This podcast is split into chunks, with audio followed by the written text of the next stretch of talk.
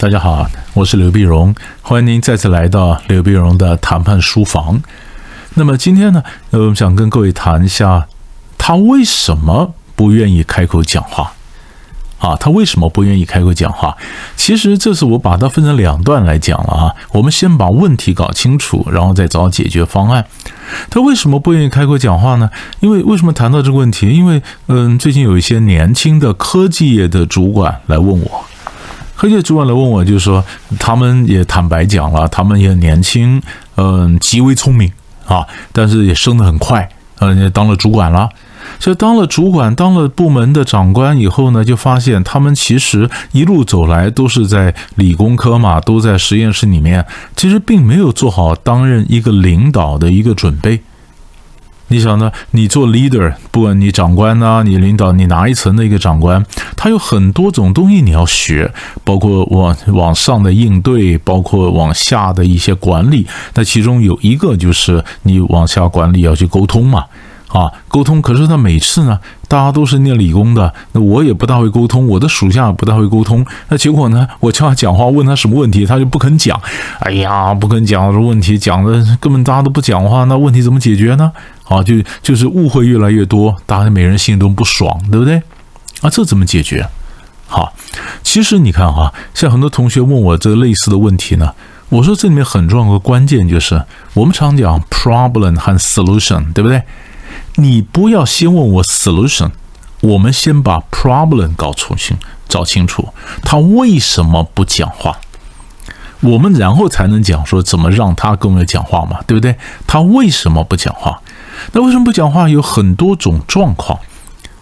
第一种状况呢，可能在会议室上，在会议桌上不讲话。那有的人是这样子，在会议桌上就不讲，你知道吧？他的习惯就这样，呃，会议桌上什么意见不讲。啊，不讲，他可能觉得长官有偏颇，啊，他可能觉得怎么样？他不讲，不讲。那个开完会以后呢，意见特别多，然后到处跟别人讲，哎呀，就是照背后讲坏话的有，那当面开会就不讲，这种最讨厌，对不对？所以我们当然要给他一个纪律啊。我们说，那当然，我们要求大家，既然是一个团队，我们希望大家在会议桌上呢，知无不言，言无不尽，对不对？那言无不尽，那讲出来以后，一旦形成共识之后呢，我们就要遵守这个共识。你如果不爽，你就走人嘛，你走人嘛，是不是？所以在纪律方面，你当然要要有，啊，纪律方面要有，这是一个重点。但是纪律嘛，但是我们当长官的，我也在想，他为什么会觉得不公平呢？啊，有一种为什么不公平？这美国学者讲了一个技巧，我觉得也很有意思。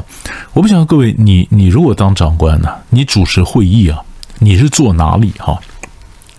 我跟你讲，假如一张长桌的话，咱们是坐头，不是坐腰，你知道吗？你如果坐桌子腰，那就比方左边右边，你不见得都看得见嘛。可是你坐桌子头，就是窄的那边呢，长桌的话，那左边右边你都看得见呢，是不是？那那有些美国学者更精致的，就是说，你找你的同事帮你看一下，就是我们平常习惯呢，呃，都是看哪一边，对吧？比如说我习惯看右边，那我习惯看右边，我就要找把那个 rank 比我低的人，假如我开会哈，就是比较低阶的人放在右边，高阶的放在左边，因为我习惯往右看，所以坐在右边的人他一定会被我看到。可是低阶的呢，在被我坐右边被我看到，高阶的坐左边，我不敢不看到，所以我往右看是我的习惯，所以我的眼神会关注到比我低阶的。可是比我高阶的坐左边，我不敢不看，所以我很自然就平衡了，懂吧？如果我很习惯往右边看，我又把高阶的放在右边。那我一直都看右边，那低阶的坐左边，他永远得不到我关爱的眼神，在他眼里，我就是个大小眼，我就是不公平。哪怕我很努力的做公平，就我还是不公平，是不是啊？所以这这是，所以我们在自己，我们自己要检讨我怎么做，然后就能公平。可是会议桌上不讲话，一个原因就是，他也许呃不不不想得罪人呢。他不想得罪人，因为可能有些主流意见已经出来了，好多人意见都是这样的。我就算心里有一点呃不同的意见呢，那我可能想说，呃，算了算了，可能是我自己错了啊，我我想的不周延，大家都这样想，一定他们对了，所以我就不讲。那我不讲，那当长官的人不是就没有办法听到不同的意见吗？所以这个呢，不讲话可以用制度上来做，来来来改变。你知道吧？在制度上来改变，比如说你你可以讲说，哎，当然不讲话，可是我们就规定啊，那么有一个主流意见形成 A 计划形成以后呢，那另外一批同仁，你们最好要提出个 B 计划，然后我们让两个计划来辩论，这是我们这个形成我们部门的一个文化，这是一个制度。所以这时候，呃，我就敢讲话了。当 A 意见形成了以后呢，那长官要我讲 B 意见，我就可以苦笑两下，对 A 意见的提案的同仁讲说：“不好意思啊，不是故意，不是故意冲你们啊，那也不是我刻意想扮演这种乌鸦的角色，那就是上面规定嘛，就是我们一定要跟 B 意见来 debate 嘛，来辩论一下。那我就是赶快临时就想了一个 B 的计划，那希望呃就交于你们贵方。那这样子长官才能听到不同意见，所以不同意见人也比较敢讲。”你想吗？可是还有的时候，如果是跨国公司哈，那为什么有人不讲意见呢？没准备好，你想吗？你为什么？比如说美国人就常讲，比如说，嗯，他跨跨公司想开会哈，线上会议，嗯，第一呢，台北台北方面什么意见啊？呃，意见那首尔首尔什么意见？呃，意见那曼谷啊，曼谷方面什么意见？那他美国人讲说，有的时候像曼谷的啊什么的，他可能很有意见，很有想法，可是呢。英文不太好，还没有还没有把他的整个讲话的组织结构把它弄出来，所以这个讲话就很难讲。所以老美就讲说，他们就是要不然在制度上就规定，每个每一个分公司每个地区呢，你有一定的时间，比如说我给你二十分钟，你二十分钟你就讲嘛，哈，那不然的话大家就等你。不会说啊，嫌你讲不出来，因为那二十分钟是你们的权利，对吧？那呃，我知道你们现场如果才把书面资料发下来，你们来不及看，因为是外国人嘛。那我们就前一个礼拜就把资料先发下来，你们先准备，呃，这样子就有意见了嘛，对不对？好，那今天我们在台北。那如果是美国公司问我什么意见，我也我讲不出来，我们就可以跟美国人讲啊。那我实际上有意见，我也想对公司有贡献，但是我们英文比较差，那是不是那资料先给我，我们好准备，好提出我们的意见，是不是哈？所以有的时候，因为老美他们自己写书会检讨到这一点嘛，我们就顺势过来，因为他也可以讲，这样子大家才会在会议桌上讲话，对不对？还有的时候，有些人为什么不讲话呢？长官太聪明嘛。你想的嘛？有的长官老是标榜自己的智商很高嘛，然后你底下人的智商都很差嘛。那我智商那么高，你那么差，你有什么好讲的呢？所以你讲话还没讲完呢，那长官就说笨呐。那你如果长官这么聪明，那我当属下我敢讲吗？更糟糕，有些长官因为这种聪明的人呢，常常就是聪明的长官对人际关系不太细致哈。所以有的时候我们可能开会的时候呢，比如说他是总经理，那我是经理。我底下的科长，啊，还有底下我一些职员，结果总经理在我们会议上或者什么会议上，他有我科长，我我是经理提个什么意见，他骂我笨，那那你你把我骂的这么笨了，那请问你我回去怎么带领我的部门呢？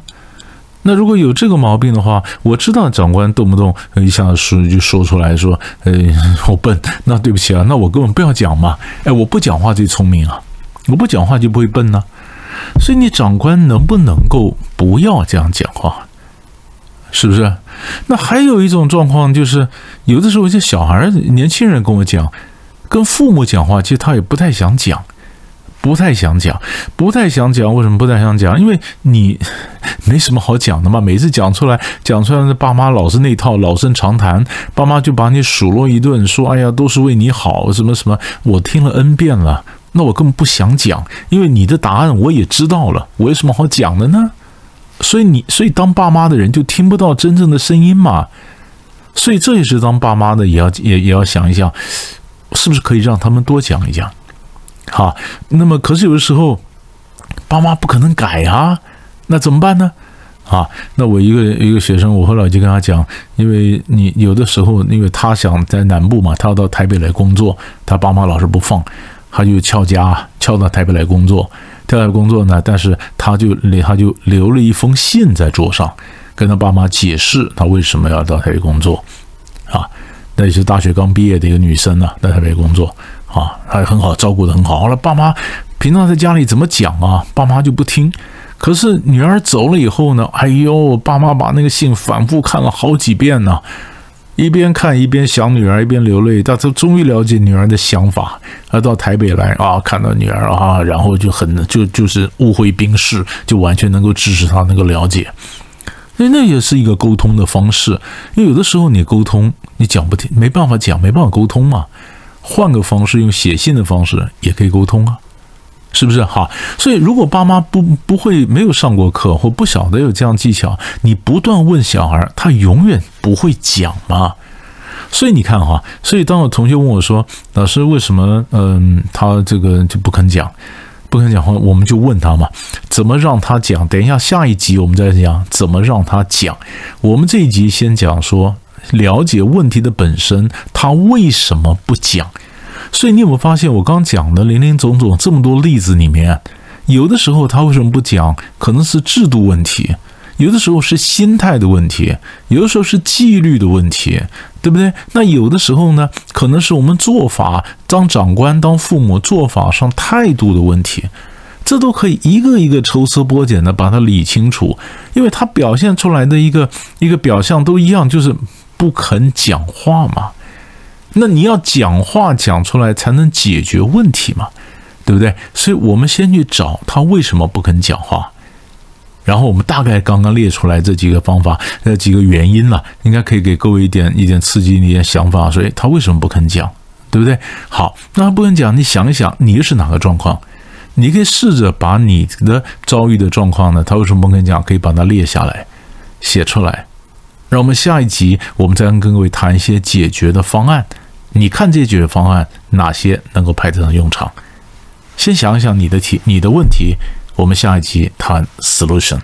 我们下一集再见。